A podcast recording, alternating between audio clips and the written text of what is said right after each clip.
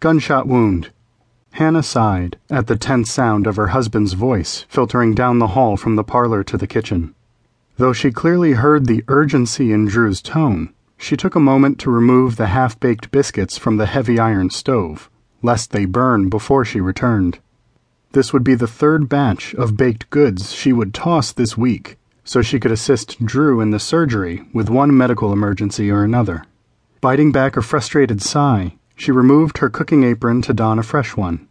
Tying the apron strings around her back, she entered the chaos of Drew's surgery room.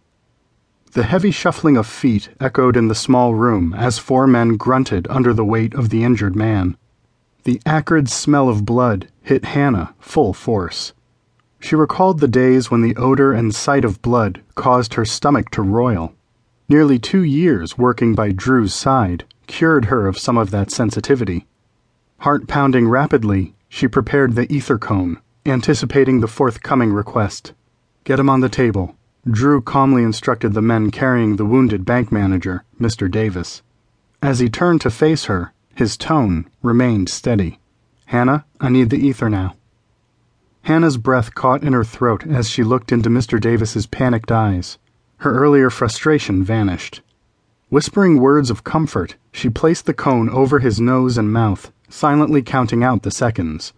Around the third second, his thrashing stopped, and his body relaxed into an unconscious state. She let out a shaky breath, relieved by the sight. Drew's lanky form bent over Mr. Davis's left leg as he intently studied the blood-soaked trousers. Hannah offered Drew scissors, and he cut the pant leg to better see the wound. The bullet was lodged in Mr. Davis's thigh. He placed a tourniquet above the gaping hole to stop the flow of blood. Hannah mopped up what she could with rags silently praying for their patient and for her husband's skill.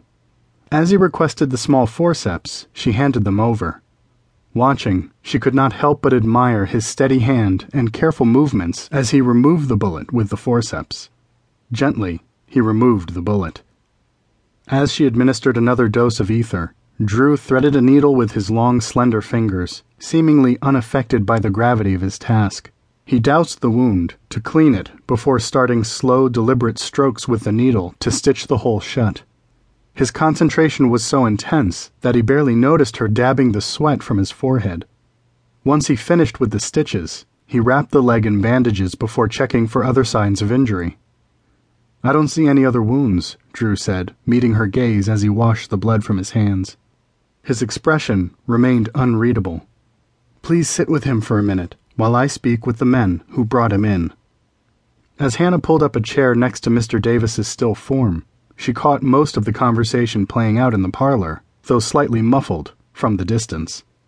Bank robbery, one of the men replied in response to Drew's query. Gasps echoed in the small parlor that served as a waiting area for patients, followed by the hiss of rapid whispering. Hannah, knowing who was scheduled for appointments, imagined their shocked faces at the unexpected announcement. Will you let Mr. Davis's wife know he is here and resting comfortably? Drew requested. The men replied affirmatively before the sound of their feet faded behind the closed front door. Bank robbery, Hannah muttered, surprised someone attempted such in the middle of the day in their peaceful town. She chided herself for thinking of Cincinnati as a town, with the large number of German immigrants arriving daily to work in the meatpacking factories, her childhood home was quickly becoming a large city. She checked Mr. Davis's pulse again, which returned to normal. The faint smell of ether hung in the air, intermingled with blood, causing her to take shallow breaths. Drew returned to the room with a deep frown on his face, obviously concerned by the news. As he listened to Mr. Davis's breathing, she started cleaning and sanitizing the room and instruments, trying to hold her emotions at bay just a little longer.